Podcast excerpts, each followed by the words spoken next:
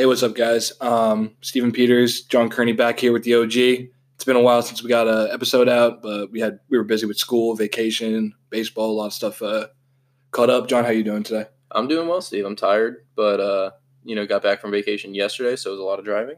But we're we're up early. We're we're getting this done. We're gonna get it out tonight. So oh yeah, sounds good. Grind doesn't stop. Um, and we just started. We're finishing up the website too, right? Yep, yep. So website should be up by tonight, May thirty-first evening, or June first, depending on when some of our contributors get us our their bios. So that's a subtle hint for any of them listening to send us your shit, please. Thank you. All right, so let's get right into it. I got a question for you first, John. So I saw this tweet about a week ago. Um, guy posed a pretty good, uh, pretty good question. You get ten shots to make one N B A three-pointer. If you make one, you get a billion dollars. If you don't make any, you go to maximum security prison for a year. Do you do it? So, I think I would probably do it because I think I can make one. Out of ten, that's a lot of shots. But at the same time, I don't feel like getting shivved in maximum security prison. So, and I really don't want to join a gang. So... those are two considerations that I have to make for myself, where it's like, how much confidence do I have in my ability to shoot a basketball from N B A range? Probably going to shoot from the top of the key, shortest spot, spot on the court from three. I think I could make one. So I'm going to go with one. I'm going to I'm going to do it. All right. So if you think you can make one, it's been proven that I'm the better shooter out of these two. This is absolutely bullshit. So since I'm the better shooter, if you can make one, I think I'll be okay too. I'm being ambushed by this right the now. The maximum security prison would be scary, would not be fun, but I think I can make one too. Shoot or shoot, and I think I can make one. I mean, you're long on everything on a regular like distance court, so I think you'd probably make one. Like you'd probably just be knocked down from N B A. Yeah, exactly. Because you have to shoot from like behind half court. Just gotta shoot the way I usually do. um. So that was that was tweet of the week, I yeah. guess. Yeah. and and it looks like we're both going to jail because I can almost guarantee we're not making one. Now that we've said it, not with that attitude. Now that we've said it, I'm kind of interested in trying it. So we might have to make a YouTube video about yeah, that. Yeah, maybe not maximum security prison. But no, but like get eggs thrown at us. Yeah, something that like that. That would be fun. Ooh, yeah, that would hurt a lot. But that would be really fun. um, all right, yeah. So the finals, yeah, N B A distance yeah. threes. Um. Didn't go so well for Steph and, and Klay last night. It did not. They they struggled a bit from behind the line, and by a bit I mean a lot. Um, and the whole Warriors team seemed to be a little bit thrown off by by the Raptors. What did you think of that? Um, yeah, I mean the defense was crazy last night by the, the Raptors. Mm-hmm. Um, Kawhi, you don't know he's going to defend. Serge Ibaka was back in the Thunder ways of just blocking everything in sight. Siakam's emergence has been crazy mm-hmm. for the Raptors, both offensively and defensively. Um, VanVleet's been playing out of his mind. It's been crazy. Yeah, I, I think the Warriors, and I was texting a couple of my friends from school last night about it, um, I think the Warriors underestimated the switchability of the Raptors. So almost everybody on that team can guard Steph. Yeah.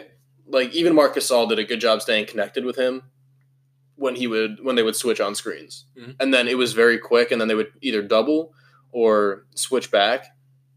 And it just seemed like Steph was uncomfortable with that much contact. Mm-hmm. Um, I mean, I, I don't know how much of that is because he's had injury issues in the past with his ankles and stuff, and he's a little bit conscious of stepping on people's feet, um, a la Kawhi Leonard.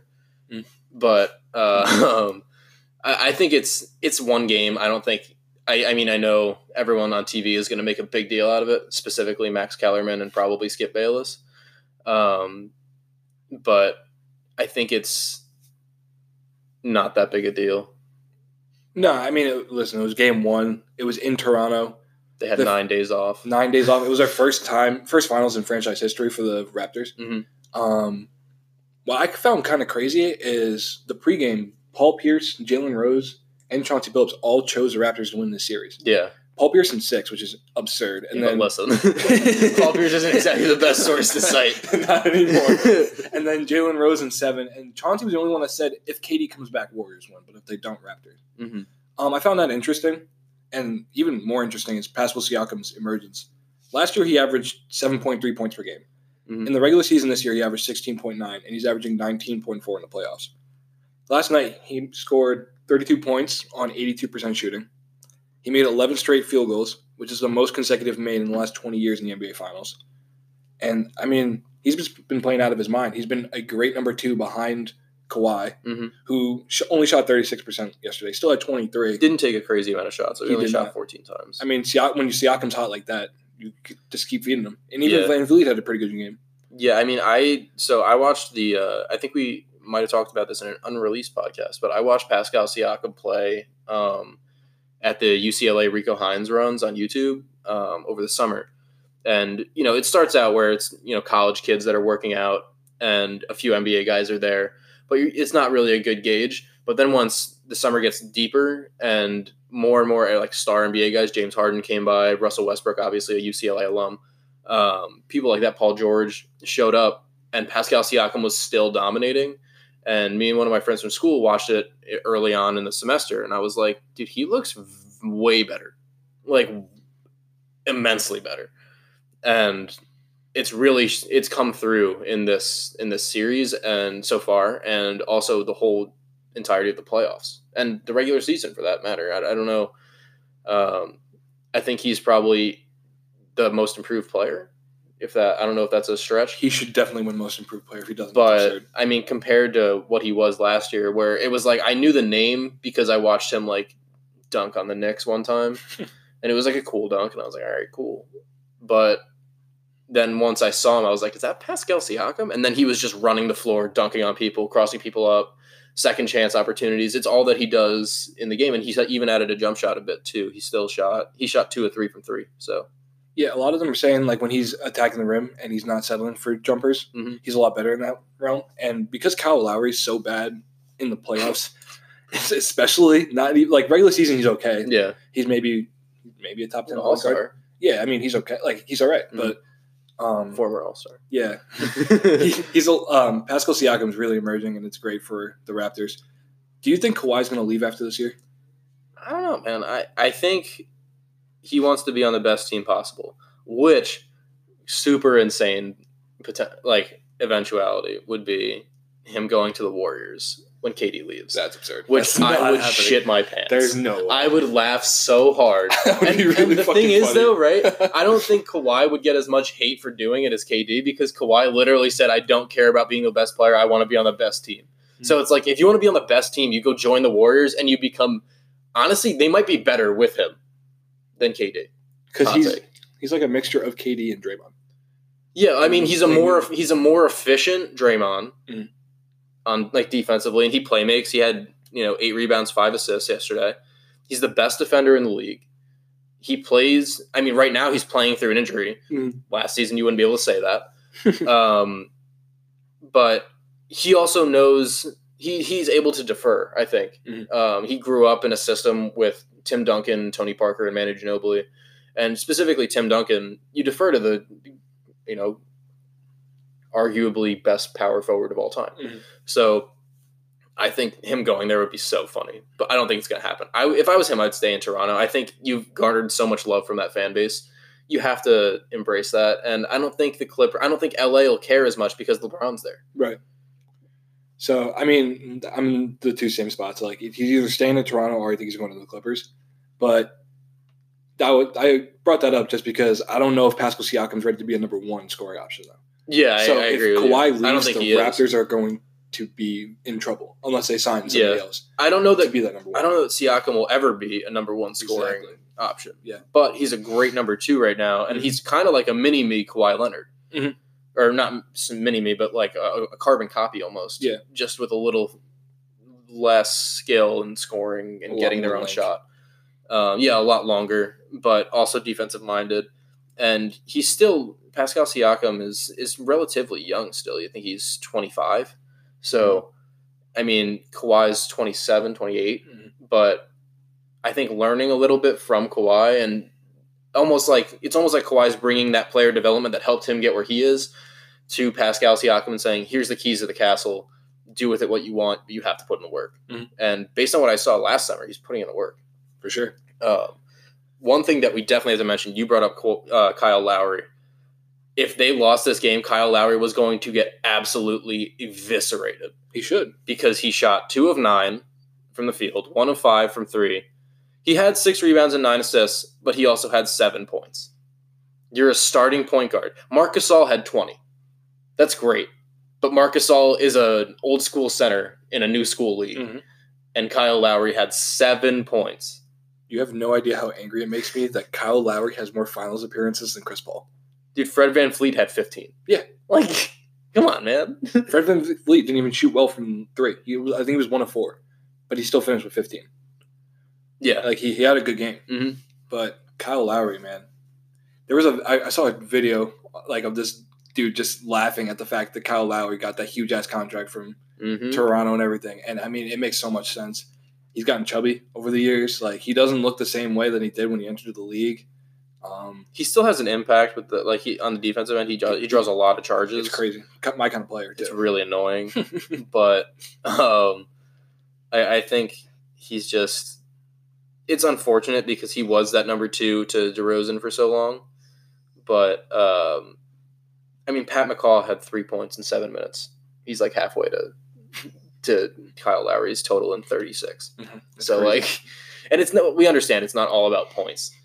But you have to have as a set. You are like the second star on this yeah. team based on if you're if we're going based on money, you're the second star. Yeah. So you have to have more than seven points, and it's not if this was an anomaly. Like it was like oh he had an off night. No, this is the the rule. The exception is when he has twenty and you know ten assists. Mm-hmm. Um, but I like him as a player. I just think that he's a little bit overrated for what he does. For sure, um, he does things that are important, but he doesn't do things that are overwhelming. Mm-hmm. Um, later in the summer, when we have a little less sports going on, we have um, got to find some stuff to talk about. Maybe we'll do like a point guard tier, see which tier we actually end up putting him in. That would be cool. Yeah, definitely um, we'll do that. Um, I also wanted to bring up um, a little bit back to the Kawhi movement theory. Um, what if he went back to San Antonio?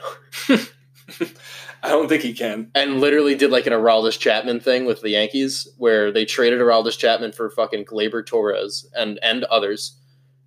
And then Chapman was like, oh yeah, I'm just going to re-sign with you guys. And you guys have all these prospects. We're going to be sick. And that's basically what the Spurs did. They traded for DeRozan. They lost Danny Green. But they also got uh, Jakob Poeltl, who's been okay for them. Still have Aldridge. And Aldridge. Patty Mills. Patty Mills. They have DeJounte Murray, Dijon Mustard. Yeah. Um, and uh, I, I think it would be really cool if he was just like, eh, let's bury the hatchet and win another title. I think I, I don't think it would be a Aroldis Chapman kind of move because I don't think Aroldis Chapman has to be traded. I'm going to go out – like I'm going to kind of compare it to LeBron moving to Miami. And he, like hear me out. It's, it's a quicker movement, mm-hmm. but LeBron went down to Miami for four years. Yeah. Played, went to four straight finals there. Watched the Cavaliers load up on young talent, mm-hmm. went back, then they and he was on a team that had all the star power. That's the same thing with um, Kawhi. It's just a lot, little quicker. They have, yeah. they have a lot more pieces now. Mm-hmm. He moved away, got to a finals, and now yeah. he's going to go right back. It, if he goes right back. I don't think he would. No, I don't think he would, but I think it would be cool if he did. And I mean, he was just like, listen, let's bury the hatchet. We'll win a title because I think that's a team that could contend. It's Popovich. Any team in Popovich. I mean, yeah, and it, think about the defense. Like, they were – not great on defense this year, but they were better than people expected them to be, myself included. And you add Kawhi to that mix, so that starting lineup would be DeJounte Murray, um, DeRozan, Kawhi, Aldridge, or Bertans. Davis Bertans does not miss. Put him in the starting lineup. Um, I don't actually know who their regular starting five would be outside of. I mean, maybe they'll start Aldridge and Bertans. Aldridge and Bertans. I would be down. Um, Oh, how pissed do you think fucking uh, Norman Powell, right? He got traded. Yeah. And uh, and DeRozan, the, too. And Valančiūnas. Yeah. No, I don't think DeRozan's that mad because, I mean, I mean, he's mad that he got traded in the first place, but, yeah. like, you still made the playoffs. You're on a contending team. You're not in the finals, but you weren't going to be in the finals. Yeah. So that doesn't matter. But Valančiūnas and Norman Powell were on the team, and they traded them for Marc Gasol, which is a great trade for the Raptors. Very mediocre return for for the Grizzlies, well, but how pissed would you be if they were like, super "Oh, upset. By the way, we're in the we're in the championship." Super upset. I mean, Gasol, like he was getting old. Mm-hmm. So you could weren't going to get a lot of return on investment for him. Mm-hmm. But I think they got a decent – like Norman Powell's a good player and Valančiūnas is good when healthy. He's yeah. been injury prone. Gasol's the same kind of player as Valančiūnas, I think, mm-hmm. just a little older. Um, the more he's better on defense. Yeah, I think so. He's former defensive player of the year. But playmaking. No, I'd be I'd be super upset. But a little um, other side of it, do you think this is the best scenario for K D? Like watching the first game of the finals I, and watching they can't really play without him? So I was in heaven watching all of the tweets, including my own, about how K D is just sitting on his couch, like excited to write from his burners. Yeah. Like he's just sitting down, pen and paper. He's going to draft them out first. Not even going to use the draft function on Twitter because if he sends one by accident, uh-oh, we've been there before. But I think this is unbelievable for him that they're losing without him. And number one, it makes him look better. Mm-hmm. Number two, it makes it like, see, this is my team. And that was part of the conversation I was having with my friends yesterday. And they were a little bit disagreeing with me. But um, my thing is, like, if the Warriors lose the series, it makes it validates him so much where it's like they can't win a championship without K D. Exactly. So it validates his championships a little bit more mm-hmm. in that, all right, we don't know that they would have beaten LeBron those three times or those two times without K D. Mm-hmm. So um, I think LeBron's also thrilled about that too. He's like, see, it's only because Kevin Durant. Like it, it validates. I mean, it's still insane that he went to nine straight finals, mm-hmm. eight straight finals, whatever it was. But he it's a little bit less because he lost every one and the Warriors dominated them so much. But I think without K D, if you're looking at it now, it might make it seem like, oh, LeBron might have won those, you know, especially last year without K D. The numbers he was putting up were insane. Um, so there's definitely that potential. And that was with K D guarding him. Mm-hmm. So K D's not guarding him. What is he putting up, like sixty? You know what I mean? Like, it, I think it, LeBron's sitting at home, upset that he's not in the finals, super happy that the Warriors are losing with K D, without K D um, in the series. Going back to LeBron a little bit, today's the anniversary of him dropping fifty-one, eight, and eight. In game one of the postseason, and J R. Smith ruining it ever at all. Yeah, I mean, but um, K D, like I, I agree with you. I think it helps his legacy a little bit because those mm-hmm. two those two finals are more like okay, like he actually like he did something. He did he did a lot for this team.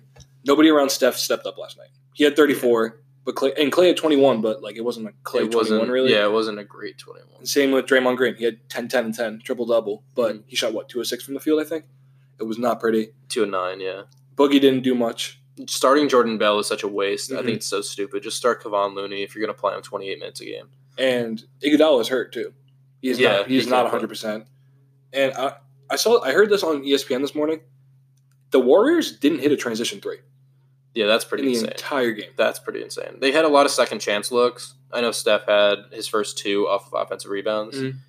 But they're a transition team, and I think that's part of the problem is that the Raptors have the ability to get back. And they also have players that have played against them for years. They have Serge mm-hmm. Ibaka, who was on the Thunder before. Yep. Then they have Danny Green, Kawhi and Kawhi. Danny Green. Yeah, they played against them all the time. They know they have to get back first. And even um, Marc Gasol. And Patrick, Pat McCall played yeah. with them. Yeah, exactly. So that helps for sure. Um, and um, going back to the LeBron thing, did you see Nick Young's tweet? No. He tweeted... Um, Kawhi Leonard is cold A F, but don't act like Bron ain't ran through the East every year. Yeah. It's like y'all couldn't wait for him to miss the playoffs. Y'all better appreciate what that man did for the league. Goes back to what you were saying earlier. Eight straight finals, mm-hmm. regard like Heat, Cavaliers, regardless, it's insane. Yeah, and I mean, he and it wasn't even like last year. It was a little bit. He had a little bit more trouble getting through the East with mm-hmm. the Pacers, um, and the Celtics. No, his they. Played the Celtics last year in yeah, the, fin- it was, the conference it was, um, finals, so he had a little bit more more trouble with the, with the Celtics. Mm-hmm. Swept the Raptors, yeah. um, but I mean, even in this iteration of the East, which is basically what it is, Giannis was still doing Giannis things last year. Mm-hmm. Um, I, I still think that LeBron would have probably gone to the finals this year. Yeah, I think so too. I mean, LeBron had a team of misfit toys last year. Yeah, exactly. And, Cleveland and like this year, um, but we're not going to talk about that. um, so I mean, that's it's it's incredible. Even the first year he made it with the Cavs, like Kyrie got hurt early, yep. Kevin, then Love, Kevin Love got hurt, and he shoulder. still made it to the postseason, like or the finals. It's crazy. Yeah, no, I I think what people are starting to do is appreciate what LeBron does. Mm-hmm. And the fact that, like, you know, I've seen it on T V and stuff where they're talking about, like, who's the greatest player in the game. We're still talking about LeBron. He's not in the playoffs. He hasn't been in the playoffs. And he's constantly a story. Mm-hmm. I mean, granted, the Lakers are constantly a story right now because of all the misfortune that's going on in their front office. But, it's like, absolutely crazy. It, it really is. But the fact that we're still discussing, like, oh, who's the best player ever, like, in the game right now? And it ends up coming back to Le- where it's like, oh, LeBron's the best player in the game because he averaged twenty-eight, eight, and eight again. Mm-hmm. And he's not in the discussion for M V P. He should have won it last year, too, over James He Harden. absolutely should have won it last year over James every, Harden. In every stat, he had more than By, James like, four hundred. Harden. It was not even close. Like, he shot – he had a better field goal percentage, too. Yeah. It's like – and I'm not a LeBron, like – Stan. Stan. Yeah, exactly, at all. I think he's the greatest player of all time. But he's in his sixteenth season. He didn't play those seventeen games. Kawhi didn't play twenty-two games. And people were like, oh, Kawhi's really playing well. LeBron, it's because Kawhi didn't miss him in succession, I think. And that's why there's not, like, this fatigue where it's like, oh, Kawhi missed a lot of time. It's just Kawhi didn't play, like, every other game mm-hmm. to start the season. And LeBron missed seventeen straight. So people are like, oh, he didn't play. But Kawhi also didn't play. And he was in the conversation for a little while. Yeah. Um His son getting an Instagram finally also helps keep him in the conversation. Dude, that first – the video he put out, I don't know if it's – for I don't, I didn't see it on his Instagram. Whatever it is, is so funny. Oh, my God. It's hysterical. I was, it's like a minute and a half long of him just going crazy, and I was like, this is what eighth graders should do. This is it. I don't think it's him, though. I think it's a voiceover. Are you sure? I don't know. Like, so I, I couldn't tell if it was like a TikTok that's or what, not. Exactly. I've heard a lot of things about it. Like, a lot of it seems like it's actually real. Yeah, but like when I was watching, I was like, "There's no way." I know the like, first, the first no voice way. he does. I was like, "I don't know," but then he like really like. I'm, listen, if that's a voiceover, he's the best actor of all time because like it was really, it was really well done. If it was, oh yeah, for sure. Like he's he really A knows that knows that dialogue really well, and B was able to do it really well. So shout out Bronny James Junior You're doing you're doing well. Mm-hmm. Uh, Him and Zaire Wade are going to be a treat to watch next year. Oh, yeah. I'm, I'm finally going to get back into high school basketball videos because it's about time. I can't stand watching eighth grade A A U. Mm-hmm. It's it's just not fun. But there's like Bronny James Junior and then he's in like one second of the video. It's yeah. like, oh, he got the rebound because he's playing a year up. So yeah. it's like, you know, he's not as dominant, I guess, a year up uh, for for Strive for Greatness, which is their one of their A A U teams, and then Blue Chips they won the championship too. So they won the championship for both. Mm. But they played. There's a kid. We don't. I'm not meaning to get into like recruit talk right now because it's like four years away. But uh, there's a kid, Imoni Bates, who's the number one player in the class of twenty twenty-two. He's going to be a sophomore. Yeah, and he's literally Kevin Durant. Yeah, it's insane. He moves just like him. He shoots the lights out. He put up forty on Bronny's team. Wow. Like, easy. Uh, so, anyway, keep an eye out for him. Yeah. Um, and Mikey Williams as well. Mikey Williams is a freak of nature. Um, and he's in Bronny's class. But, anyway, I literally don't even research this shit. It's just I have YouTube videos yeah. from, like, years ago watching Ball is Life videos, and it's like, all right, I'll yeah. watch it. Because it's some, like, eighth grader, like, windmilling. And I'm like, okay, yeah. I yeah, could barely touch the backboard. I didn't, I didn't touch the backboard when I was in eighth grade. I could touch the net somewhat on a good day. Uh, but anyway, back to closing out our finals discussion. Who do you have winning the series and in how many games? Does K D come back? We're not operating under that assumption. Okay, so he does not come back? Oh, wait, wait. Before we do our prediction – I think K D's way more hurt than they're playing. Yeah, yeah, yeah, yeah. I don't I think, think he's Achille- way more hurt. I don't think it's an Achilles. I was actually listening to it. It was just on First Take. Um, I think it's a really high-grade strain, though. Yeah, or, low, or like, like maybe he tore something or something. Like something more. Something else than an Achilles, mm-hmm. but not an Achilles tear. Right. Well, I would be surprised. Like he tore a calf muscle or something like that. That could be – I think that's probably a good possibility. Yeah. He might have partially torn the Achilles, and they yeah. might just be like, mm, I don't know. But, like they're saying that if it's an Achilles injury, he wouldn't be walking around like he is.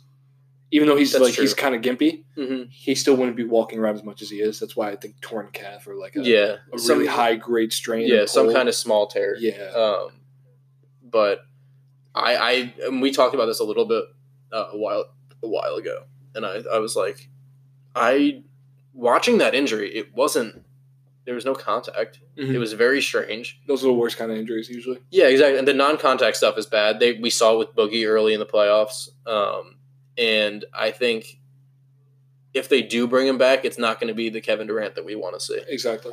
Um, I mean, I don't really want to see Kevin Durant play at all. But yeah. He hasn't even resumed basketball activities yet. Yeah, they, they said they have to see him practice before he plays. Mm-hmm. Yeah, of course. But um, which, yeah, makes sense. But going into my predictions. Yes. I can't, it's tough for me to go against the Warriors, even though I'm not the biggest Warriors fan. Even though this team is more fun to watch than when K D's there. Mm-hmm. The ball movement and everything, like I can I can deal with it. I'll say with I'll say Warriors in seven. I'm gonna I say think, Warriors in five. Five. Do you think they're just gonna win the next I think four? They're gonna win the next four games. I don't think so. Dude, I think I think it's gonna be six or seven. Dude, it's I I really think like it's it's gonna be It's going to be a time, and we're going to get into that. That's that's going to end up being part of an, another segment for me. Mm-hmm. But we'll close it out there. I say Warriors in five. You say Warriors in seven. I think I know. Like you're talking about Drake, right?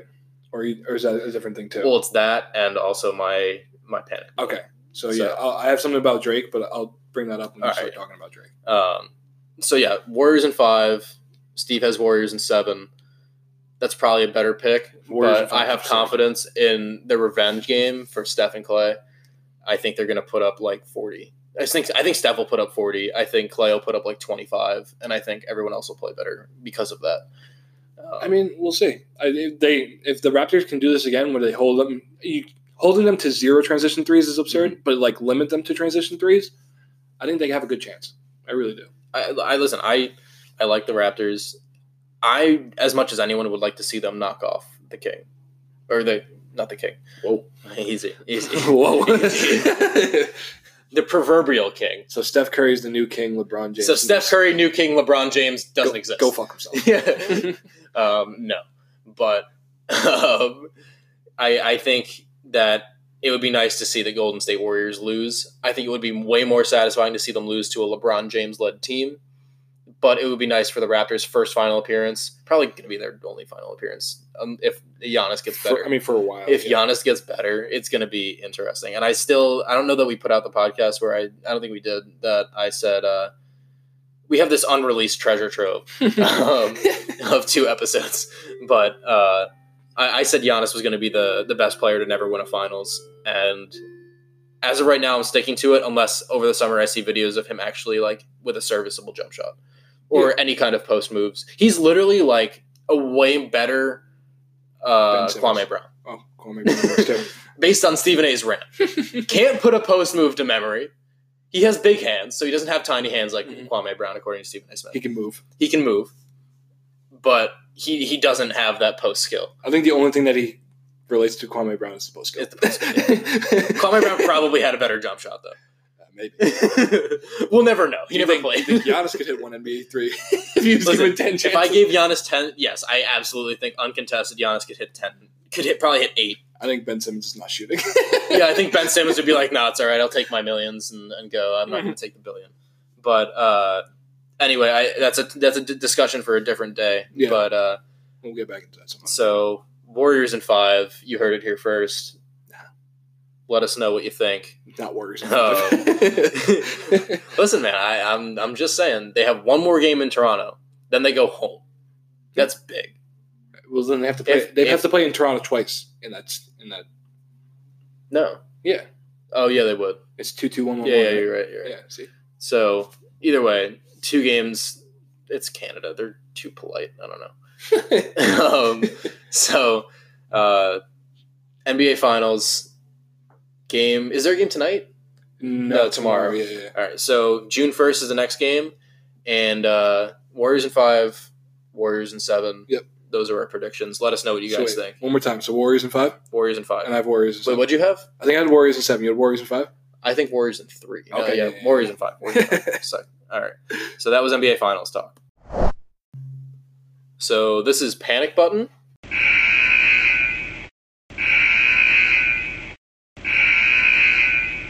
Steve, what's your what's your panic button for this week? All right, so panic buttons. I got two actually. Um, I'll start with the Indians. Mm-hmm. The they're ten games behind the Twins right now. Kluber and Clevinger are still hurt. Clevenger, I don't think, has picked up a baseball yet.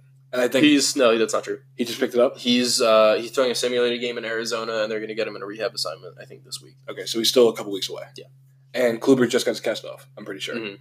So he's yeah, still that was a rough one. Yeah, the outfield has been playing like shit, which was expected. They have mm-hmm. nobody out there. They should have signed some free agent outfielders when they had the chance. McCutchen, three years, fifty million was very doable for them. Mm-hmm. I'm very glad he ended up with the Phillies, but that's another story. And Jose Ramirez is the biggest thing of all of them. Mm-hmm. So let me read you a few stats. I was listening to the StatCast podcast. Mm-hmm. He has a fifty-nine weighted runs created plus. one hundred is the league average. Can you explain to me? Oh, okay. So, yeah. It's basically how many like runs he's creating mm-hmm. like while he's hitting. Okay. And with one hundred being the league average, that means he's forty-one below the league average. Jeez. He's, I think he's... um. He's hitting under two hundred, too. Yeah. His, sli- his slash line is one ninety-seven, two ninety-seven, two ninety-five right now. That's like Chris Davis numbers. Oh, my God, yeah. And since August fifteenth tw- uh, of last year, mm-hmm. one eighty-three, three oh two, and two ninety-three. I don't mean to cut you off, but Zach Wheeler's hitting over three hundred. Just want to throw that out there. A pitcher for the Mets is hitting over three hundred. And no one else on the Mets is hitting over three hundred. Anyway, go we'll get, ahead. We'll get into the Mets later because I do have something to say about okay. pitch, the Mets pitching. Me too. But, um, that's eleventh worst in baseball in that span with a minimum of two hundred plate appearances. Mm-hmm. He has a twenty-nine percent hard hit rate this season, which is the fourteenth percentile in the league. He's seeing – it's bad. He's seeing shifts sixty-three percent of the time, which is up from thirty-nine percent last year, mm-hmm. which might be a lot of the reason that like is causing him to struggle like this. Mm-hmm. And his launch angle, it went from thirteen, degree, uh, thirteen degrees when he entered the league to twenty-two degrees now. So he's been trying to lift a lot of balls lately, I mm-hmm. think, and he's trying to hit a lot of home runs. He tried to be like a forty-forty guy last year or um, hit – I don't know if he would have been forty-forty, but he's trying to hit forty home runs. He was very close. And for a guy his size, that would have been crazy. But I think that fucked him up more than it helped him yeah. in the long run. And right now the Twins, they're first in slugging, first in homers, and first in runs. They're hitting the shit out of the ball. They signed some people to low-level contracts last year. C J Cron, Jonathan Scope, Marwin Gonzalez. Marwin Gonzalez has been playing well, and they're playing and they're um they're playing out of their mind. Mm-hmm. Martin Perez is a low yeah, signing that was say. doing really well. Jake Odorizzi is living up to his contract last year. Um, Jose Barrios is still great. Mm-hmm. And I have another thing about it, it's in my Who's Cares of the Week, so I'll get into that later about their pitching. Mm-hmm. But Um. Yeah, and like literally everybody on that team's just producing, and I don't think they're going to slow down anytime soon. Yeah, I, I think it's been great to see the Twins do what they they're doing. Mm-hmm. Um, especially after those years with Joe Mauer, they couldn't really put anything together of substance, and now they're finally doing it.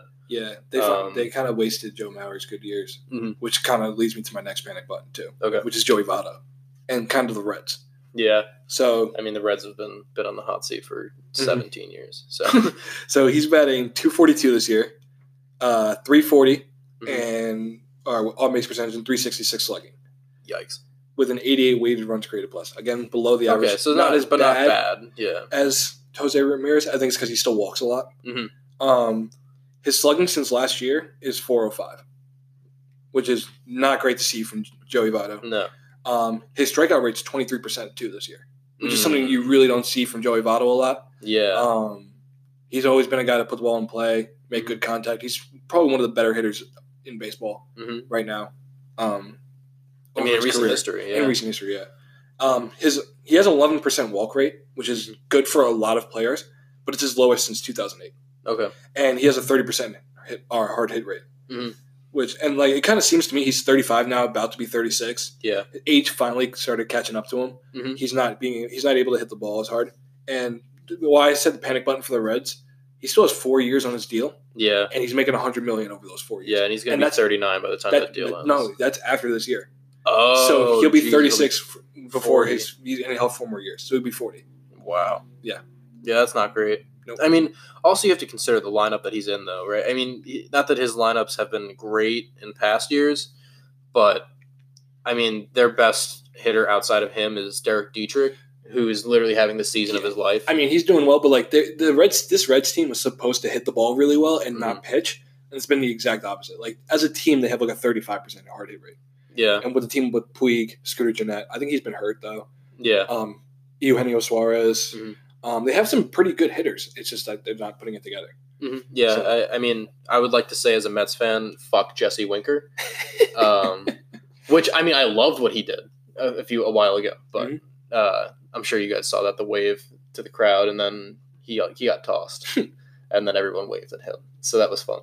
But uh, you know, he's a he's a good young player too, though. He's only twenty-five, so he's he's on the come up for sure. Um, and I mean, they do have a young enough team. They have they have a team that's a lot of people are coming into their prime. Um, Rysel Iglesias has been a great closer mm-hmm. for them, but Luis Castillo's pitching out of his mind this year. Yeah, and he's only twenty-six. Mm-hmm. I mean, it would just be nice to see Sonny Gray's on the Reds. Yeah, sorry, this is he's, a no. He's pitching really well for like he's not pitching really well for this them. This is something I should know. He's pitching. He's pitching well for them, and like their E R A is a lot better. Like they don't have Matt Harvey pitching every game this year. Um, he's stuck for the uh, Angels so far this year too. Yeah. They got rid of Homer Bailey, who had like a six E R A last year. Mm-hmm. They they and Sonny Gray has like a four two, which isn't great, but well, that's isn't, better than isn't Homer Bailey doing really well for Texas? Um, I think or, he might be. Where I think he's a different person. Oh, uh, yeah, I think you might Mike Miner maybe. That's who it is. Yeah, yeah Mike he's Miner. Pitching really well. For I don't know. They they all blend together at some point, right? um, but anyway, I, I think Joey Votto. I think he's just coming back down to earth a little bit because he was so good and so dominant. I mean, he's Freddie Freeman and him are good comparisons. I think because Freddie Freeman just hits. You know what I mean? He plays great in the field. Mm-hmm. He's just constant. And Joey Votto has been constant his whole career. So now it's almost – it's kind of like, I guess, LeBron's season this year where it's like he got hurt. He's thirty-four, thirty-five. You know, it tends to happen.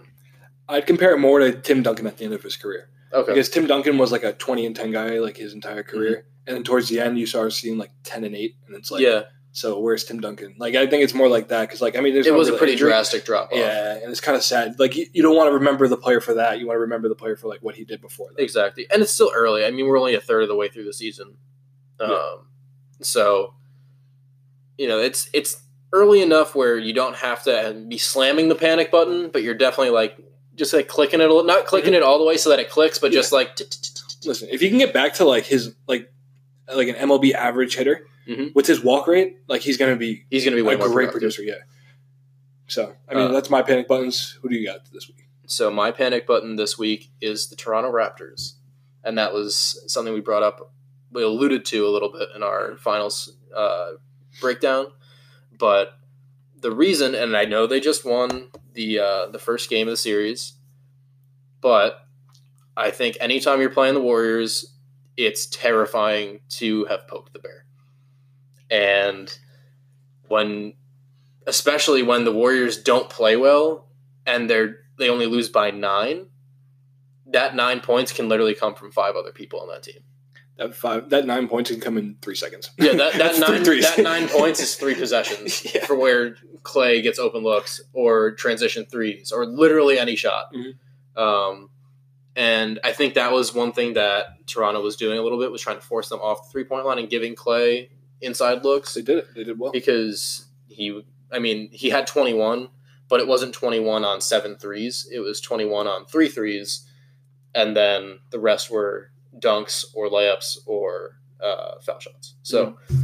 I think that they did well, but I think Steve Kerr has shown his ability to game play and uh, kind of switch up what they're doing based on what the defense is giving them. So if they're going to give them open looks inside, they're going to take every open look they give them. And with the way the Warriors go, once they start making shots inside, they start making shots outside. Mm-hmm. So I think for Toronto, you're starting to inch toward – like, enjoy the win. Tomorrow night is a nerve-wracking game because you need that game. You don't get game two. I don't know that you get – I don't know that you can come back from that going into Oracle for two games. That's going to be tough. And then you get to come home for game four or five. Sorry, math. Good math.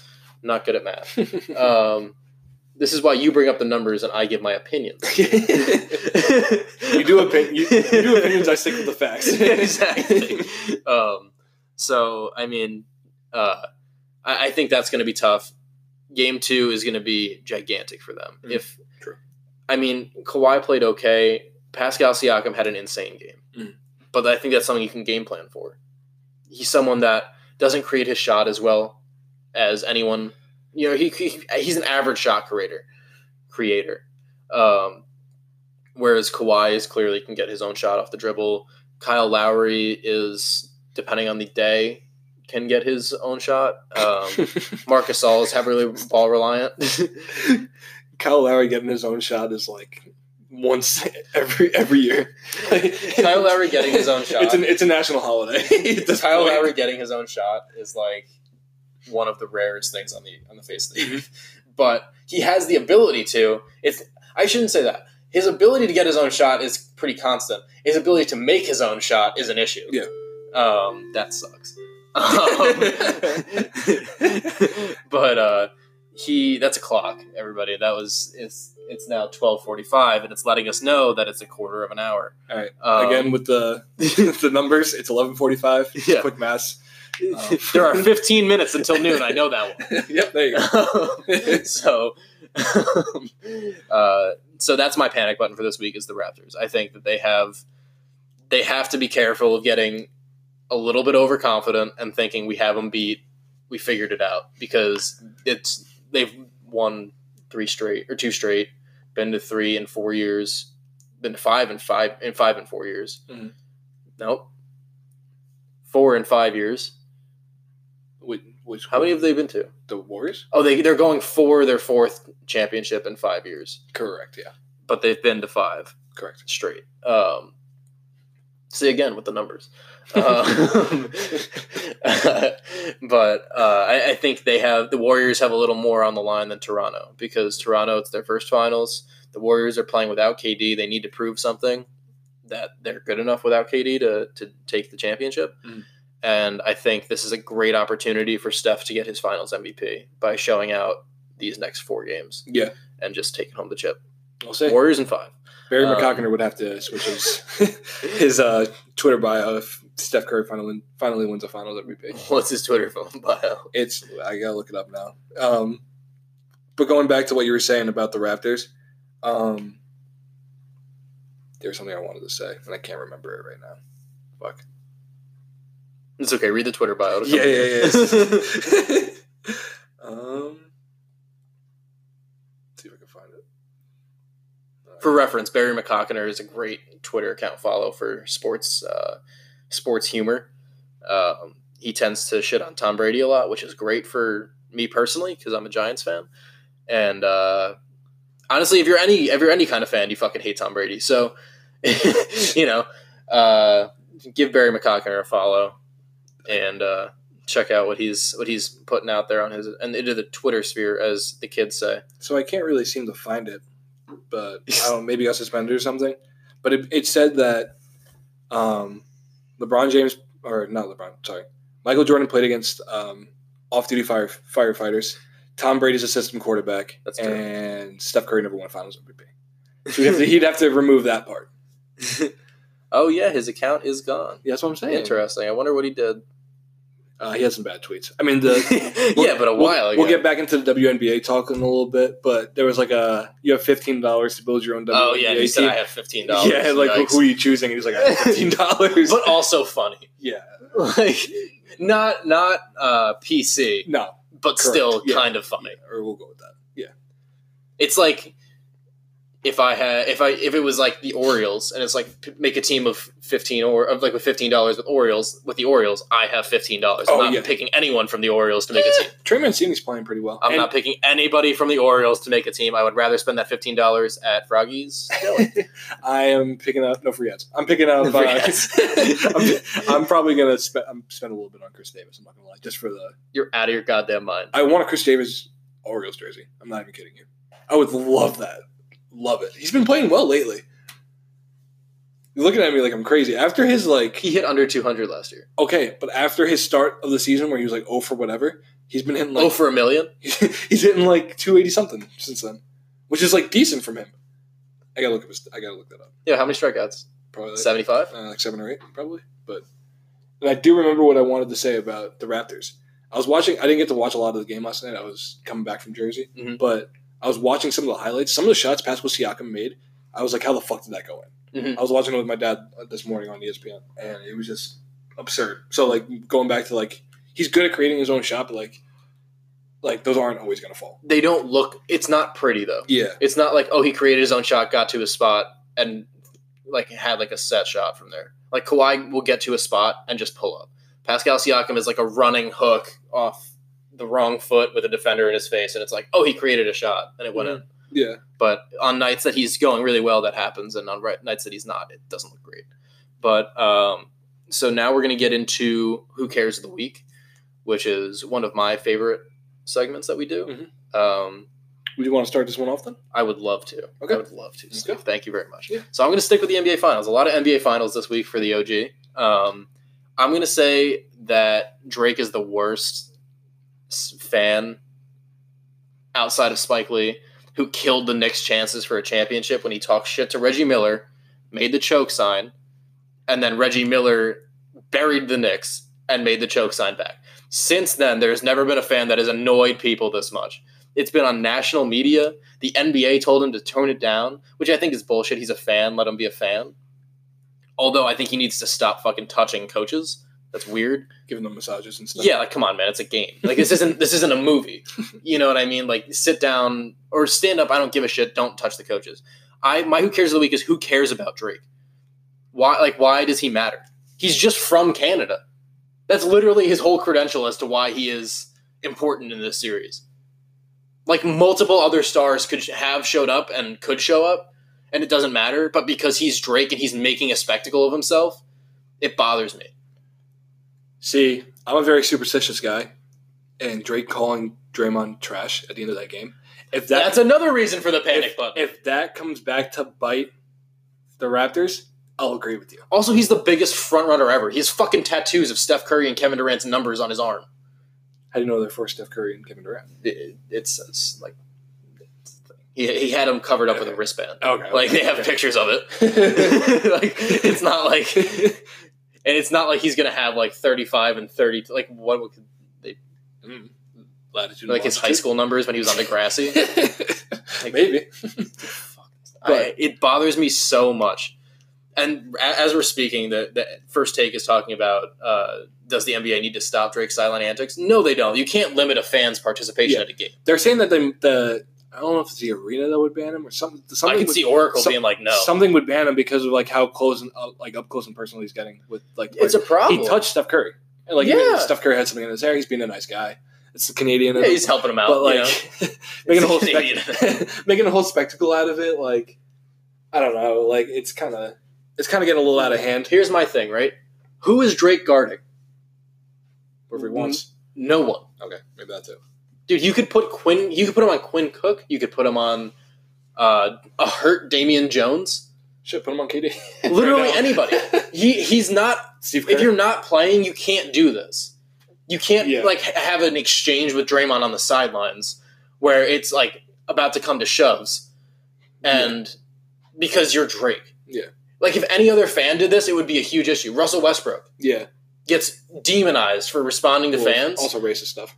Also racist stuff, yeah. But a kid that touched him, he was like, listen, you can't touch me, I'm on the court. Yeah. Drake fucking walking up to a coach and rubbing his shoulders, talk, like getting really up close and personal with Steph Curry and everybody else. Anyone else who does that is getting kicked out of the arena. Mm-hmm. It's literally only because he's Drake that he's an issue. And uh, as I'm sure you guys have noticed after listening to this a little bit, like our podcast, Who Cares the Week is really everyone, like what we care about the most. Yeah. And this really bothers me. And Spike Lee, like I'm no fan of Spike Lee either when I was a Knicks fan. Like he bugged me. It was annoying. Mm. Like I don't care about you. You're a great director. Like, but I don't care that you're at the game. Mm. You know what I mean? Like yeah. it, it it just bugs me that he's... They're making it more about themselves in the actual game. Exactly. It goes back to um, the picture of Kobe and LeBron in the All-Star game mm-hmm. with um, Drake standing up. It kind of ruins the picture. He made it about him. Yeah. Kind of annoying. With all this being said, though, I love watching Drake on the sideline right now. I think he's a great fan, the, but I don't want the focus of the game to be on Drake while mm-hmm. the game is going on. Like, I don't care. It's like players only. That's that's kind of like on the networks themselves, though, too, because like you can, and us as social like people on social media, yeah. like we're gonna find stuff that we like find funny, and then we're gonna retweet it, and then it's just gonna get farther and farther and farther, and like that's what's happening with Drake. Like I, I don't know if you saw um, when Klay got the tech. And Drake did the hotline bling behind him because Klay said he's skipping that on his um, yeah. playlist all week. That's hysterical. Yeah, it's funny. But, like, I'm cool with that. It's a, it's a lull in the game. Mm-hmm. But, like, if someone makes a shot, I don't care about you. Like, and I understand it's a it's a choice of the director and uh, you know, like when to switch to that camera. Mm-hmm. But and I understand why you're doing it because it's an interesting storyline. But at the same time, like I want to see the game. Like, and, and the reason I brought up players only, like the, the broadcast style, mm-hmm. is because they do this thing where it's like they'll have the four people like watching the game, and it's focused on them from the studio, and then the, this like quad box of the game, and it's like I don't care about any of the people that are. I don't need to see you. Mm-hmm. It was the same thing with the, with the. I don't know if anyone watched the N B A Combine, but you don't see the combine. You fucking watch Rachel Nichols and Michelle Beadle or whoever, and guests. And it's like, that's great. I love watching the jump. I don't want to watch the jump if I'm watching the combine. I'm yeah. fine with hearing you talk about what's going on or what the, the person's doing. And every now and then cut, intercut, like, oh, like we're sitting at this, this you know, whole booth and everything, whatever. Like mm. we're talking. It's like, it was, I think it was Rachel Nichols and uh, Tracy McGrady or someone. I, I don't even know. But it was one of E S P N's reporters or a couple of them probably. Uh, and they were talking to like various guests, various prospects, uh, executives that were there. And it's like, I don't care about watching you talk. Like, I don't care about watching you sit and have a conversation. I want to watch what's going on in the court because I want to know about the prospects that are playing. I want to know who's playing well, who didn't do well. I don't care about sitting. Like, the N F L Combine is an event that you watch. You watch them do the drills. You watch them go through the, you know, uh, like the gauntlet for receivers. You watch that. You watch quarterbacks throw. You, like, I want to see them. I want to see players play at a thing that's supposed to be about them playing, not about the conversations you're having with executives about their off-season plans. Like, I don't care. Um, and that's how I feel about Drake is like, I don't care about you in this scenario. Like, in this context, you don't matter. You literally the least important. You're just as imp- you're just as important as every other fan, which is not that important to the context of the game.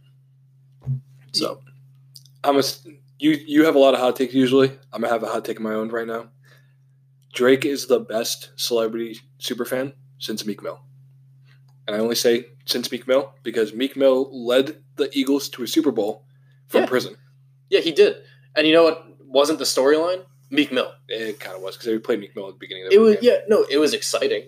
And well, he came out and he did. And then even for the Sixers, he was big for them. Yeah. But he's not sitting on the sidelines touching players, yelling, touching well, coaches. Yeah. Like, like, come on. It's a little different in football. And, like, when Big Dick Nick comes out of nowhere. But even basketball, he was he's he's like a uh, yeah, an ambassador yeah, yeah, yeah. for them, the that's same right, way Drake right. is for the Raptors. That's right. So Meek Mill can keep himself composed on the sidelines, and Drake has to make himself a spectacle, which is part of their their whole beef that Drake. Yeah, they squashed it. But they, they did squash it. They played ping pong. It's fun. And they, they had, like, sick song going bad. But... Anyway, I'm sticking with my hot take, and I'll I'll go with my who cares of the week now. Okay, I'm sorry. I took no, a little no, off. You're fine. You're passionate about it. It happens. Fuck Drake. So, this is my first one. I was listening to the Brewers Pirates game on the radio yesterday on my drive home, mm-hmm. and they were talking about Chase Anderson. Mm-hmm. He had thirty starts last year, but he only pitched one hundred fifty-eight innings, so he didn't qualify for the E R A title. He had a three something like a three. thirty mm-hmm. E R A, like it wasn't close. Right. It wasn't. It wasn't. It wouldn't have won him the E R A title or anything. Mm-hmm. But uh, one of the broadcasters, I'm not sure who. I don't know the Pirates broadcasters like that, so I don't know which one it was. Mm-hmm. But said, if you're pitching one hundred fifty innings, if you're only pitching one hundred fifty innings, you don't deserve to be in the E R A conversation because you're not pitching enough innings. Mm-hmm. My thing is, it's a changing game. Pitchers aren't going nine innings every time they go out there anymore. Yeah. Pitchers are going five and six innings. And then giving it to the bullpen, especially in Milwaukee when you have Josh Hader who pitches two to three innings yep. every relief appearance. Mm-hmm. You got to change the rule at some point. Like, it's one hundred sixty-two right now. You could lower that to one hundred fifty, and you're not even going to have a reliever qualify for it. Yeah, I feel all. like one hundred fifty is probably a good spot. Yeah, like, he had a two point seven four in twenty seventeen E R A, mm-hmm. and he pitched one hundred forty innings. A little low there. Yeah. I'd like to see a little more. Like, he had twenty-five starts. If he had, like, twenty-seven mm-hmm. and still had an E R A like that, that would have been better. But... to say that one hundred fifty is not enough innings for a pitcher to qualify for the E R A title mm-hmm. just seems absurd to me. And I think baseball, it's not a huge rule change, but I think that should be lowered. Yeah, I, I don't really know where they get the number. Um, I don't know when they made that rule, but... Yeah, I'm sure not recently. um, Knowing baseball, it's probably when the big game first yeah, started. Yeah, it's from like eighteen ninety-eight. Yeah. um, but uh, I think um, I think it's interesting... that you bring it up because, and like you said, it doesn't matter that much because he wouldn't have qualified for really anything. Well, he wouldn't have won it. Yeah, I mean, DeGrom, was DeGrom had a one seven, yeah. and then but there was also people above him that were like two, you know, like low twos, mm-hmm. um, like Scherzer was, you know, mid twos, right. and things like that. Nola, so Nola was up there too. It doesn't necessarily matter that much, but I think the problem that you might run into with that is where do you like? How do you compare for like a Cy Young? You know what I mean? Like, if you have a pitcher with like a one point five E R A, but he's only thrown one hundred fifty-one innings compared to DeGrom last year, who has a one point seven and barely won ten games. It's now noon. For everyone listening, it's now noon on May thirty-first. Um, so you have, you know, DeGrom who throws over like well over two hundred innings, or at least over two hundred innings. Yeah, he threw a lot. Um, and, you know, the, all the strikeouts, the whole thing. How do you, like, how far does that go? Like, where? How far does that actually end up mattering? Mm. Where it's like, you're actually going to get considered for awards, or you're going to get considered for recognition. And I think, like, that starts a, uh, like, a U C F argument where it's like, we're the real champions, we didn't lose. It's like, yeah. No, you're not. You know, like, you didn't, who did you play? Mm-hmm. It's almost like, all right, well, you pitched, like, seventy or eighty innings less than the guy who came in second, or the guy who won. So how can you say that you won? So I, yeah. I agree with you that it should be lowered, but mm-hmm. I wonder the the issues that it may pose in the future. Well, I mean, baseball's an archaic sport. We both know that. They, yeah. they really don't move on from stuff. They do not they evolve do. quickly. Sean Doolittle had a perfect tweet about it. He was like, um, for a game that where the players still wear button-up shirts and pants, like it, it, doesn't, it doesn't age very quickly. Um, DeGrom pitched two hundred seventeen innings last year, by the way. And I completely agree with you, but I think last year's Cy Young proved that the new way of thinking is already getting to that. Michael Wilbon said that Jacob DeGrom shouldn't have won a Cy Young because he only had ten wins. Yeah, it's but stupid. People were like, that's fucking stupid. Like, he pitched well. The fact that his team didn't hit for him is not his fault. I mean, the fact that he gave up all, barely over a run a game and was – yeah, no, Michael Wilbon. I saw that take and I was very upset. Yeah, like, I mean, like, it, there was another, like, stat. Like, if they literally give him, like, three runs of support, he would have, like, twenty-nine wins or something like that. Yeah. Which is absurd. I mean, not definitely not twenty-nine, but it was like it, up there mid for sure. Yeah, mid no, he would have had like twenty-four, twenty-five. Yeah. I think it's it's very it's unfortunate, yeah. um, especially for me as a Met fan. It's really sad. You want to talk about unfortunate? Max Scherzer's relief E R A right now is like it's eleven like an, and a half. Yeah, it's insane. A, it's insane, nuts. But um, love to see it as a Mets fan, though. Yeah, I feel like like what you said, like the whole innings thing. If somebody's not pitching as many as the next guy, mm-hmm. I still think they're going to realize, like, hey, um, this guy didn't. This guy pitched more innings. He maybe didn't have the same E R A, but still, like, he had a better – I think he, we had a better year here. Yeah, because he had so much more samples. Right. I think the new way it's thinking is going to help out in, mm-hmm. that, in that aspect. And, like, they're going to look at more than just E R A. They're going to look at F I P. They're going to look at um, yeah. batting average against and all the, like, the new age uh, mm-hmm. sabermetrics and stuff.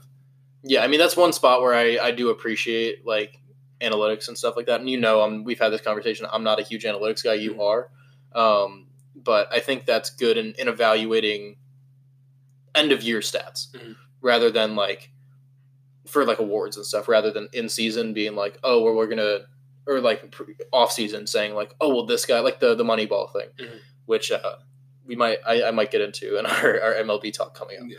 But, uh, all right, so that was Who Cares of the Week. Mm-hmm. So, takeaways, Drake sucks, according to me. He's pretty cool, according to you. Second best superfan. Second best superfan in recent history. Mm-hmm. Um, And uh, so, I mean, and then also E R A stuff. Mm-hmm. Yeah, um, gotta gotta change those numbers up a little bit. Yeah. But God knows on, the baseball. M L B. We're better than this. M L B is not wild about changing. um, and like you said, Sean Doolittle with the button-up shirt and pants. They also wear stirrups. Stirrups. it's a, it's it's sacred, but it's They're also so like sick. Like you're wearing like dress socks. Stirrups are sick. They are sick. Yeah, big fan. Never wore them in high school, but big fan. Um, all right, so that was Who Cares of the Week. All right, so baseball season well underway now um, since our last podcast. um, and, uh, you know, this is keep baseball relevant again, or make baseball relevant again. Yeah. Um, Whatever title you want to call it. We'll figure it out. Just baseball relevance because, yeah. like we said earlier, the whole button-up shirt and everything – it's the best game on the face of the earth. It really is, and it doesn't get the respect it deserves. No, it does not. It's it's literally the best time in baseball right mm-hmm. now. Like, there's so much young talent, um, both coming up and in the league. And it's such a shame because they can't market players. Yeah, exactly. Like, Cody Bellinger Mike Trout. I mean, Bellinger plays in L A, like in L A, in L A, not in Anaheim. Mm-hmm. Um, so I think he's a little more recognizable. But um, you know, even Bryce Harper is like the like the most recognizable star in the league, and he's terrible. Yeah. Right now. Well, he, so, he's doing Bryce Harper things. He goes into a slump every now and then. I mean, every every three years he's bad, and then he goes and wins an M V P, and then he's okay again. Yeah. um, but and even players like if you look at the Blue Jays, the Blue Jays are going to be unbelievable in a few years with Lourdes Gurriel, uh, Cavan Biggio, um, Bo Bichette, Bo Bichette, Vladdy. Vladdy. Um, they still have the Stroh show. I think they're going to trade him. They should trade him to the Mets. That would be wonderful. him and Steven. So him and Steven Matz are both from Long Island. Ooh. And they used to play against each other, and it was like a spectacle. Mm. Um, so, so what I'm hearing is you should be traded to an, another N L East team so they can play against each other. no, what Phillies. you're hearing, what, no, what you're hearing is that the Mets probably shouldn't have traded for fucking Sugar Díaz and Robinson Cano, and instead used a prospect on a pitcher who actually will do something for them, because Stroman has been one of the best pitchers in baseball, and he plays for the Blue Jays, and he barely he only got his first win like a week ago. Well, let's get into it. Since speaking of the Mets, we were talking about this earlier. Um, you're a Mets fan. You can start off with the takes. You got into it a little bit there, but keep going. What else you got to say? So let me paint a picture for you, Steve.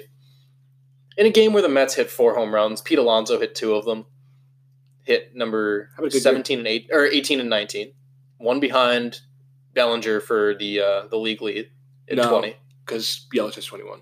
Oh, Yelich does have twenty-one? Yeah. I, I thought Bellinger was... Ah, okay. Yeah. Strike that. We're going we're gonna to paint over that part of the picture. So, in a game where the Mets have four home runs, they play unbelievably well. Syndergaard pitched well, gave up three earned runs. It was eight three going into, I believe, the seventh or eighth inning. I was awake at the time. Wasn't watching the game because I don't have... Even if I had M L B T V... I don't think it would work because of the blackouts with with uh, the New York teams. Um, so I was following it on E S P N periodically on my E S P N Plus app. And I was like, you know what, eight three, I can go to bed. It's probably okay. You know, Díaz probably won't need to be used, but they might. They might decide to. Um, and then they brought in the bullpen in the seventh inning. And, and you know, one earned run here or there for each for the two pitchers that they that they used. I believe it was Gesellman, and I don't remember who the other person was. Might have been Santiago. Give up a run. eight five. Still comfortable, you know? Not not terrible. The Dodgers are a great hitting team, but we have Díaz. He's supposed to be our savior in the bullpen. Comes in, four straight extra base hits, two home runs, game over, nine eight. What kind of a world do we live in, where a team with one of the best closers in baseball can't even fucking win a game? And Jared Kelenick's hitting three sixty in the minors as a night, as a twenty-year-old kid. And we just traded him for Cano, who doesn't run out ground balls. Old. Which is, I mean, old, thirty-six. But we know he doesn't run out ground balls, not new. But why? thirty-six years old, a lot of a lot of salary, even though you had the Mariners take some. And the prize was Sugar Díaz. And he's one in three. He has thirteen saves. Decent. Mm-hmm. One in three. Almost every time he comes in, he gives up well, a run. That's also like, it's also a lot of the time when relievers come in, they're going to lose more than they win just because, like, yeah, no, that, if they blow a save and stuff like that. Yeah, no, no, I understand. But you don't want to have four decisions as a reliever this early in the season either. Correct. Yeah. You'd rather hit, like, three and one or four and oh. As a reliever. Exactly. Or one. Even if he was one and two, I wouldn't be as upset because yeah. It's like, all right, you know, a couple, a couple bounces one way or the other. Yeah. But the fact is that every time I watch a game, it seems like he comes in and gives up a run. Every one of the relievers. Mm. Drew Gagnon has been the uh, the only one that's been somewhat consistent. They called him up, and he has he's three and one right now as a reliever, which isn't great, but it also shows that their offense is resilient. It just bothers me that. When I watch other bullpens, watching the even watching the Dodgers bullpen in the series, which is crazy because the Dodgers are known to not have a good bullpen. Exactly, their bullpen's not great. They boosted it a little bit with Joe Kelly, but he got kind of shelled the other night. Yeah, and that's one guy. Too. Um, but I mean, Kenley Jansen's sick. Pedro Baez is reliable. Yeah. Um, so I think wa- even watching them, where their bullpen isn't the best, but it's still consistent. You know who their setup guy is going to be. You know who their closer is going to be. You know who their middle relief is generally going to rotate around. With the Mets, it seems like there's no direction. Jerry's Familia should be like, banned from New York. The fact that you that you signed him and not Ottavino for the same amount of money is mind-blowing to me. If they don't sign Kimbrel as a setup guy, yeah. or as a multiple, because they refuse to use Diaz in four for like more than three outs. Mm-hmm. They're starting to change that view a little bit, but they that's what their stance for the most part of the season. If you're not going to do that, bring in Kimbrel. Just as a backup. Yeah. Use him as a setup guy or use him for a multiple out save. Yeah. Depending on matchups. He throws one hundred miles an hour. What what why what, what are you losing? He's not going to command a big contract at this point. You have okay. time to bring him along so you can keep Familia on the side. Use him as a seventh inning guy where it's not going to make or break the game if he gives up three runs in the eighth. You know, if he gives up three runs in the seventh, it still sucks. Mm-hmm. But you have more time. Mm-hmm. Or even a sixth, sixth inning guy in like a short set, like scenario where you need to get someone else ready. Yeah. So that's my take on the Mets. It's very um, frustrating. I mean, I'm completely with you. The N L East with the Braves and the the Braves and Phillies show no sign of slowing down, so you need to act quickly. Mm-hmm. And signing Kimbrel as quickly as possible would be the greatest thing for the Mets. And another kind of thing to worry about with the Mets is Noah Syndergaard. Mm-hmm. So he's three and four in the season with a four point nine E R A and a two seventy-three batting average against. Yes, yeah, that's great. Pretty high for him. Not great. Um, his home runs per nine is up. He's averaging. It's I think it's a little over one. It's like one point two home mm-hmm. runs every nine innings, which isn't crazy like bad. Like yeah. It's just more than he usually does. Mm-hmm. And his F I P is uh, a three six two. And like what F I P is, it converts like a pitcher's true, three true outcomes into an earned run average kind of number. Okay. So it's like the home run, hit by pitch, walking, strikeouts. Okay. Um, over innings pitched. But there's a crazy formula for it. I'm not going to really get into it. It's a lot higher than it usually is. Yeah, my brain doesn't work that way. his three, his three point six, it, like last year was like a one point something, and now it's a three point six. Yeah, I, so. I think he's he's still twenty six years old, twenty five years old. Like he he's not figure it out. He's not old enough where it's worrisome, but it's getting there. Mm-hmm. Um, and I think. He's a great pitcher. I think he has to learn how to take – and he's done it a little bit this year, but he has to learn how to take thing, take a little off his pitches and utilize the use, utilize the ball more and uh, utilize the strike zone and kind of maximize his abilities to get guys out, not necessarily by the strikeout. You know, it's not high school anymore. Just because you throw one hundred doesn't mean that you're going to automatically strike everybody out. If you learn, and I think that's what DeGrom learned a little bit last year, and I think that's part of the problem that he's having this year is that he's throwing harder this year by a lot. He's throwing ninety-seven, sometimes ninety-eight. Last year he was sitting ninety-five, ninety-six, which is doesn't seem like a huge difference, but it is in the grand scheme of things because you're putting that much more effort and you're losing that much command. Mm-hmm. For those two extra miles an hour, it's going to move. So we were talking uh, – a lot of the talk with hitters, especially like hitters like Joey Gallo or Cody Bellinger, mm-hmm. is you take away a little bit of their – their swing force to make more contact because they're both yep. really strong guys. So if they take a little bit off, they're still going to hit the home runs as they do it, and they're going to make more contact. Mm-hmm. Joey Gallo is batting two seventy-eight right now. He's still striking out a lot, but he's – it's a good year for him. He's re- having a really good year. He had his, finally hit his hundredth single. Oh, there we go. It's about time. And it's kind of the same with pitchers. Mm-hmm. Like throwing ninety-seven, ninety-eight is all great, mm-hmm. but when you're not very wild or not very um, controlling with it, mm-hmm. it doesn't really help the situation. Throwing ninety-four, ninety-five and spotting it is going to be better than throwing ninety-seven, ninety-eight all over the place. Mm-hmm. So that's another thing. A, a little thing I found when I was um, looking at Noah Syndergaard on Fangraphs, his slider's down four miles an hour, and his curveball's down three miles an hour. Mm-hmm. I don't know if that's a huge thing. Like I, his slider, maybe, just because I knew he, he always had that hard breaking slider that was very yeah. sharp and moved like swept just swept the zone. Mm-hmm. And he's throwing it a lot less now. He's throwing it twelve point eight percent of the time as opposed to twenty percent last year. Yeah. So he's not throwing it as much, which might be another sign of, like, why doesn't he throw it more? I mean, he, mm. he's been good with it. So, I don't know. And even worse, the game last night for the Mets, Jason Vargas went seven and gave up one, which is yeah. probably real upsetting. It's, as a Mets it's the fan. Best start that he's had in his tenure for the Mets. And it was wasted. And he's – honestly, I was I was pretty pissed that they were even starting him against the Dodgers because I was like, how do you start a guy that throws eighty-five miles an hour against the best hitting team in baseball? Yeah. Um, and, I mean, it worked out. He he pitched very well. And I've been pretty outspoken in my dislike of Jason Vargas as a pitcher. For sure. Um, for understandable reasons. He's been very bad for the Mets. Mm-hmm. Although, this season, kind of with an I L stint sandwich between, he's been pretty good. Mm-hmm. Um, and uh, you know, I but I would much rather see him get replaced by Dallas Keuchel than remain in the rotation, and see him as a long relief guy like a Seth Lugo. How they yeah. have him for, you know, longer stretches. They can add a lefty arm to that kind of uh, mindset. I don't think they'll sign both Kimbrel and Keuchel. I think they're. I don't think they will either. I think it'd be better for them to sign Kimbrel, and I really, really hope the Twins sign Keuchel. I yeah. mean, a lot of teams should look into Keuchel at this point. I know a lot of it's they're waiting for that um, um that pick to go away. Mm-hmm. I think it's, I think today's the last day. Uh, I, I think, think it's it's either June first or June second. Okay. I'm not sure, but when when it starts. Well, but. yeah, yeah. But I mean, and a bunch of teams will probably call him. The I know the, the Rays are looking at him too because Glasnow is on the sixty day I L now. Too. Yeah.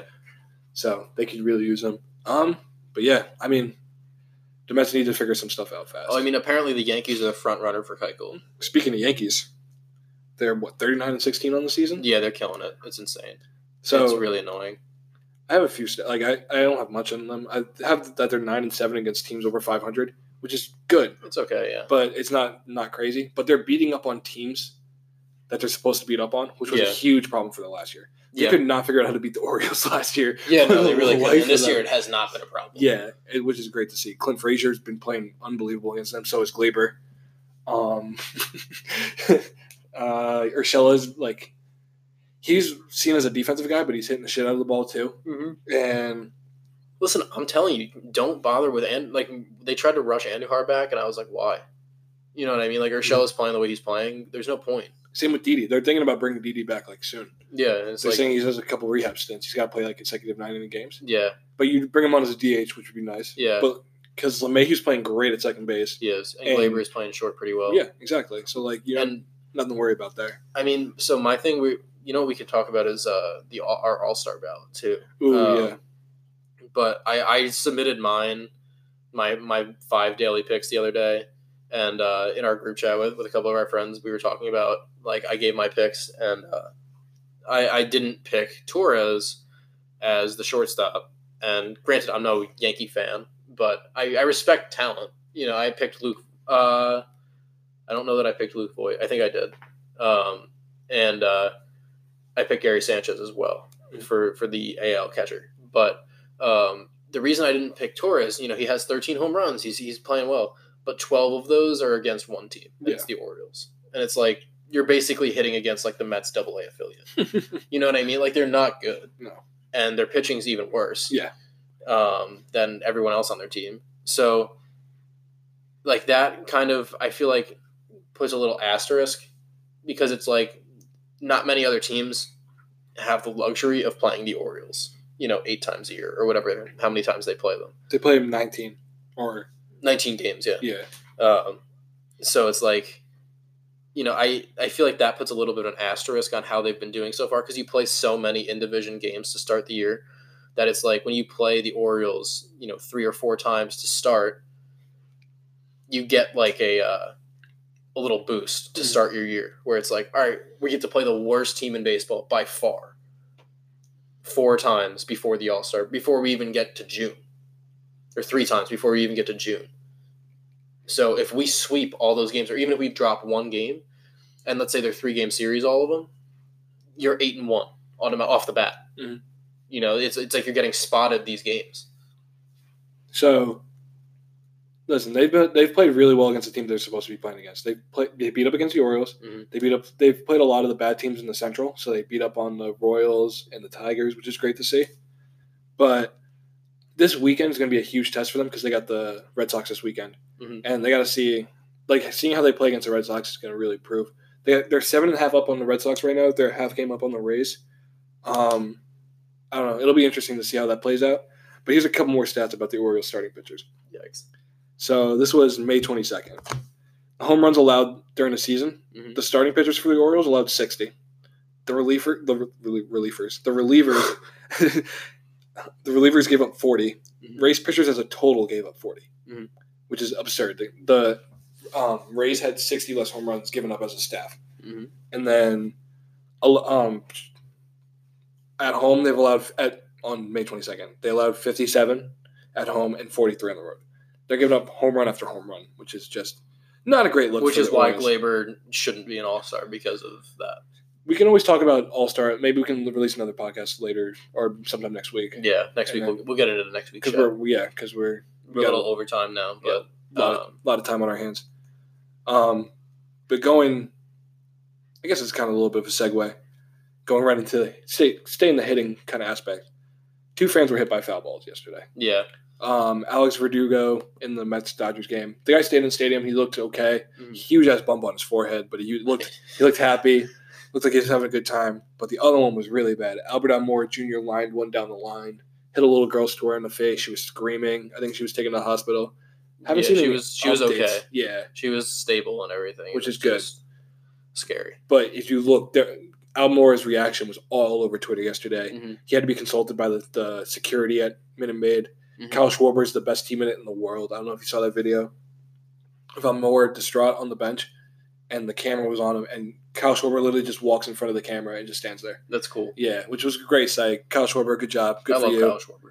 What a guy. He's one of the few people on the Cubs that I enjoy. Yeah, but um, baseball really needs to, like, we need to change rules, and they're trying to do the whole pitch clock and all this stupid shit. Get netting all the way down the line. Yeah, they're trying to change the game in the wrong ways. Yeah. Um, and I was a big no-netting guy for a while. Um, and I think the outpouring of players saying we need more nets kind of tells you what has to happen. Fans saying that it ruins their view. I understand that it's a little bit of an inconvenience to look through a net. Yeah. But still, like, it's... I mean, it's I, than, I think there's a way to do it where maybe not even a netting, but like a uh, kind of like hockey has like the plexiglass. Like, do that. You know what yeah. I mean? Then there's no issue. You can see through it. It's transparent. And you're protected from, you know, things rifling through the mm-hmm. uh, the stands. So I don't know if they can get plexiglass that high, though. It, it'd be... I mean, how? But how high are you going to make it, though? I mean, the net, netting's pretty high, like behind home plate and all that. Well, well behind, behind home plate's, plate's a little different. different, but like above the dugouts and everything, it still gets pretty high, like up there.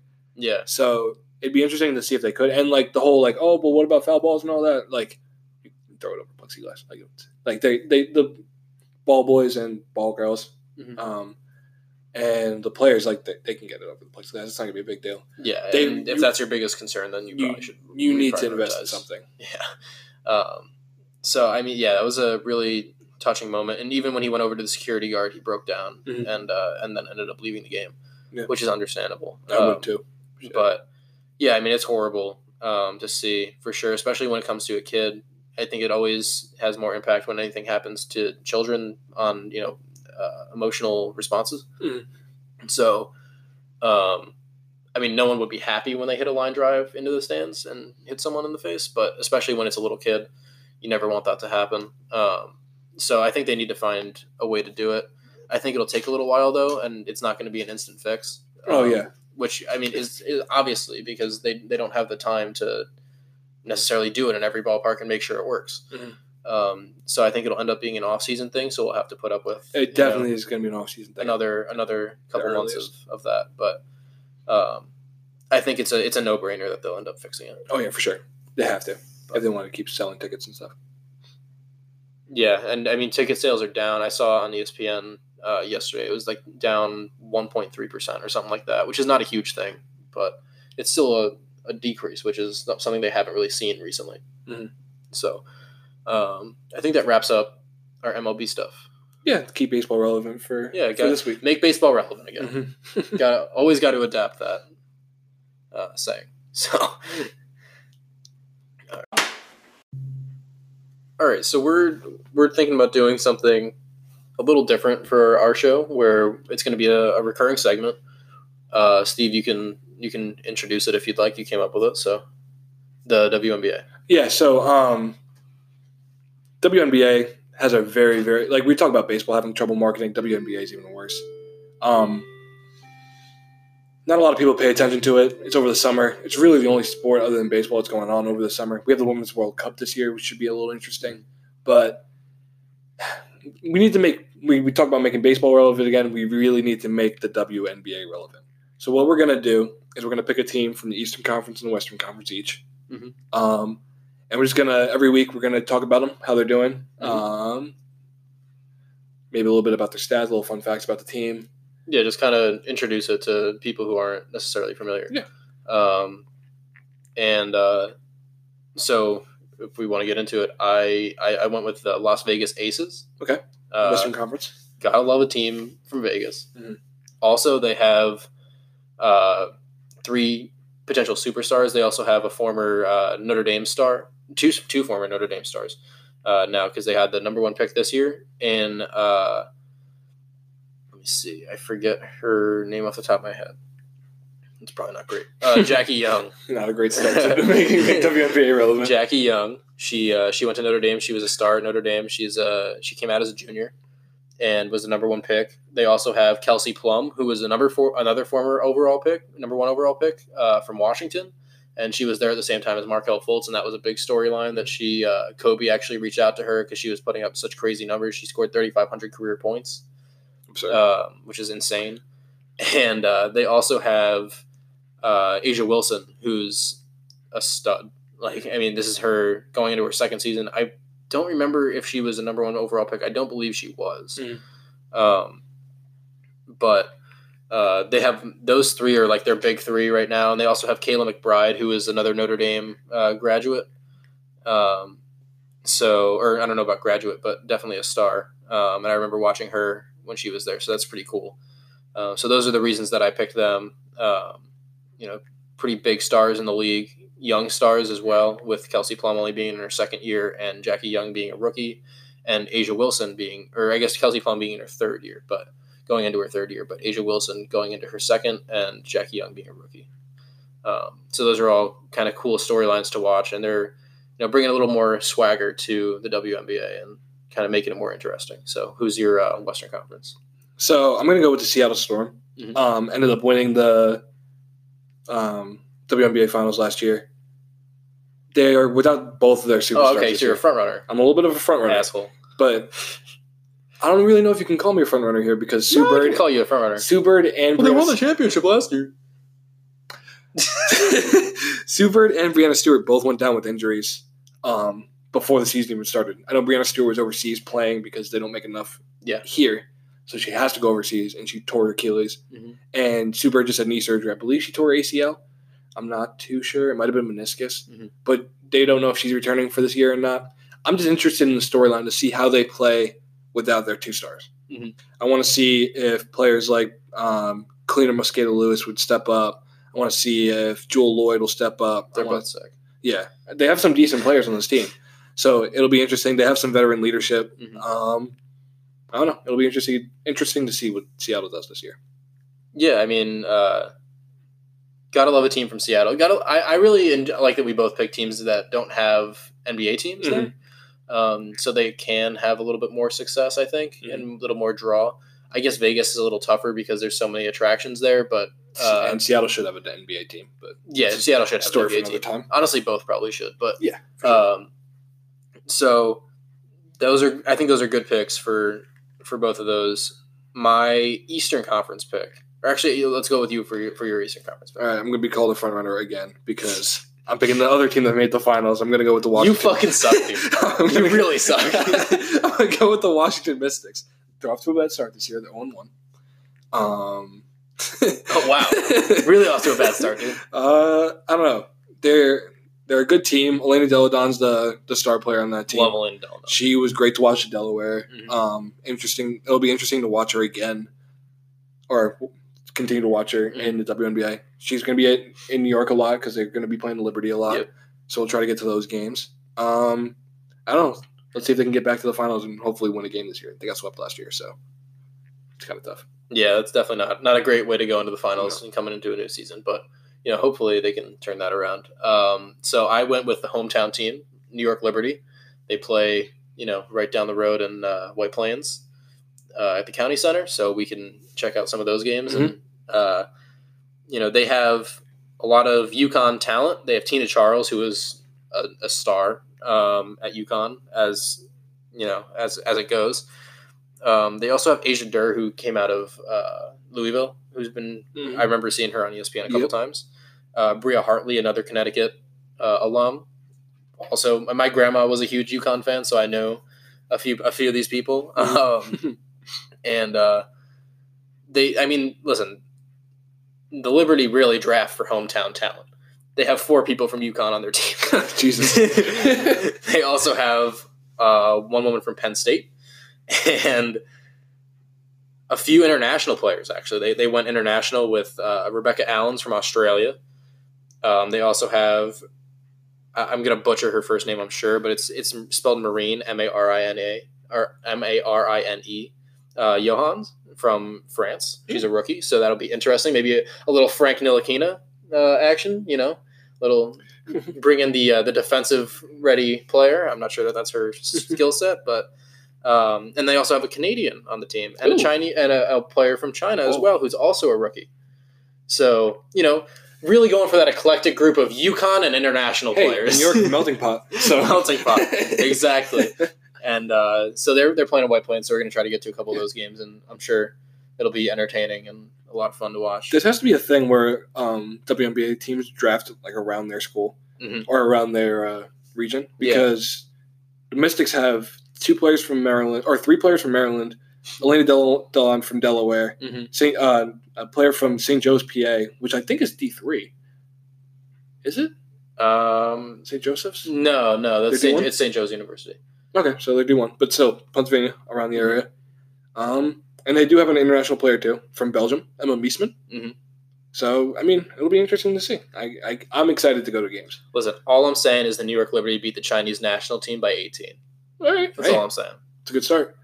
And um, little little bone to pick with the W N B A. So yeah. I got I got an email from Nike a couple weeks ago for to look at their um, W N B A jerseys. I was like, you know what? I'd actually love to rock. I would Atlanta. rock a W N B A. I'd jersey. rock an Elena Deladon jersey. Let me go check this out. I click on the website, and they only have women's sizes. I'm sure I can fit into a women's jersey, like a women's double X L. I don't know about that. I'm not that fat. Jesus. Oh, who said anything about fat? It just needs to be big enough to fit you. Like I know. I know. But, um, yeah, I mean, I, that's another way to market your sport. I mean, I don't know how many people like, are like us and would actually buy – how many guys would actually buy a W N B A jersey. But I'm sure there would be a decent amount. I would definitely buy a W N B A jersey. I would too. Um, so W N B A, if you're listening to this, send us jerseys. Yeah. Well, it's free advertising, you know. Um, or honestly, like Skylar Diggins was my my big my Ooh, favorite yeah. player. Where is in, she? Um, Minnesota, right? She well, she was overseas. I think she might be in Minnesota right now. I know Maya Moore took a year off, so that's going to be a, a little bit of a hit for the yeah. league. No Breanna Stewart, no Sue Bird, and no Maya Moore. Yeah, so those are those are wow. big issues. Yeah. Brittany um, Griner still rocking though. Six, she's still in the league. eleven. Yeah. um, but oh, she plays for Dallas, Skylar. Okay, Diggins. yeah. So Skylar Diggins is is my was my favorite player when she was at Notre Dame, um, because she was just so dominant. Like it was insane. She was really, really good. Um, and I followed her initially when she got drafted, and uh, I, I you know she I would definitely love to rock Skylar Diggins jersey. Um, so if she hears us, please let me know how to get a male jersey, like a men's jersey.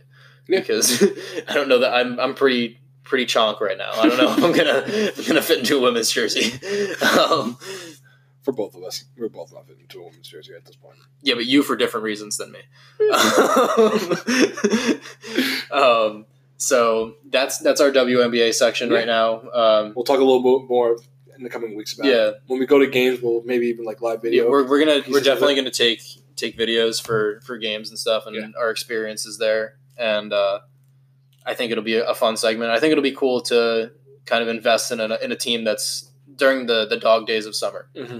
um, especially when it's professional and a good time. Yeah. So and close to it's only yeah. like a half hour away. So mm-hmm. um, that's been our make W W N B A relevant again. Uh, not even again. Just not make even it, again. Make just make it W N B A relevant. Let's get it relevant because it's at this point it's it's ridiculous at this point. Yeah. The the. It's sad.